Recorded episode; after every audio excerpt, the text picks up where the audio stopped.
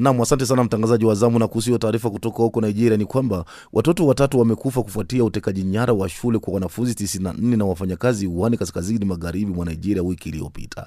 Jeshi limesema katika taarifa yake limewaokoa walimu watatu na wanafunzi wanane hadi sasa na kumuua mmoja wa watekaji nyara. Kumekuwa na mfululizo wa utekaji nyara kwa ajili ya fidia kaskazini mwa Nigeria na ongezeko kubwa la utekaji nyara tangu mwishoni mwa mwaka 2020 wakati serikali ikijitahidi kudumisha utulivu. Wasichana wawili na mvulana walipatikana wakiwa wamekufa wawili wakiwa na majeraha ya risasi katika miguu yao, alisema Mustafa Yusufu, mkuu wa chuo cha serikali ya shirikisho katika mji wa Berlin ya Huri, kaskazini magharibi mwa jimbo la Kebbi nchini Nigeria. Watekaji nyara wamekuwa wakijificha chini ya wanafunzi wako msituni, alisema, akiongeza kuwa majambazi walikuwa wametumia simu za wanafunzi kupigia wazazi kudai fidia ya naira milioni 60 sawa na dola za Marekani laki moja arobaini na sita elfu mia tatu arobaini na moja. Katika taarifa, Guterres ametaka wanafunzi hao waachiliwe haraka na bila masharti ili warejee katika familia zao. Amesema hujuma dhidi ya shule na vituo vya kielimu ni ukiukaji wa wazi wa haki za watoto na haki za binadamu.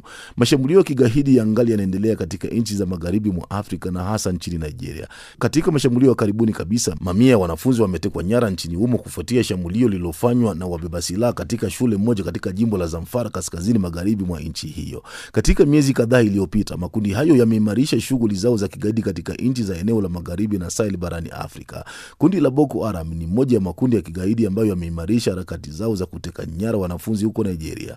Mbali na kuua makumi ya raia wasio na hatia, kundi hilo limekuwa likiteka nyara wanafunzi wa shule wakiwemo wasichana na wavulana, kama ilivyoripotiwa katika miezi ya karibuni, ambapo magaidi walishambulia shule moja katika jimbo la Katsina kaskazini mwa Nigeria na kuteka nyara wanafunzi mia tatu. Boko Haram inaimarisha masomo kwa wanafunzi, na hilo lilithibitishwa wazi na kiongozi wa kundi hilo aliyetoa ujumbe wa sauti akisema wazi kuwa lengo la kushambuliwa shule moja ya bweni katika mkoa wa Katsina lilikuwa ni kupambana na masomo ya kimagharibi. Hata kama serikali ya Abuja imekuwa ikifanya juhudi kubwa za kuachiliwa huru wanafunzi hao, lakini hadi sasa haijafanikiwa katika hilo.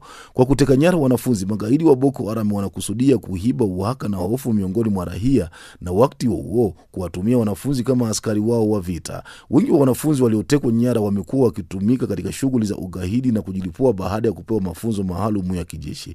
Makundi ya kigaidi yanaendesha shughuli zao za ugaidi kwa madhara ya watu wa Nigeria, katika hali ambayo Rais Muhammadu Buhari wa Nigeria katika kampeni zake za uchaguzi aliahidi kuyatokomeza kabisa makundi hayo na kurejesha amani na usalama katika nchi hiyo.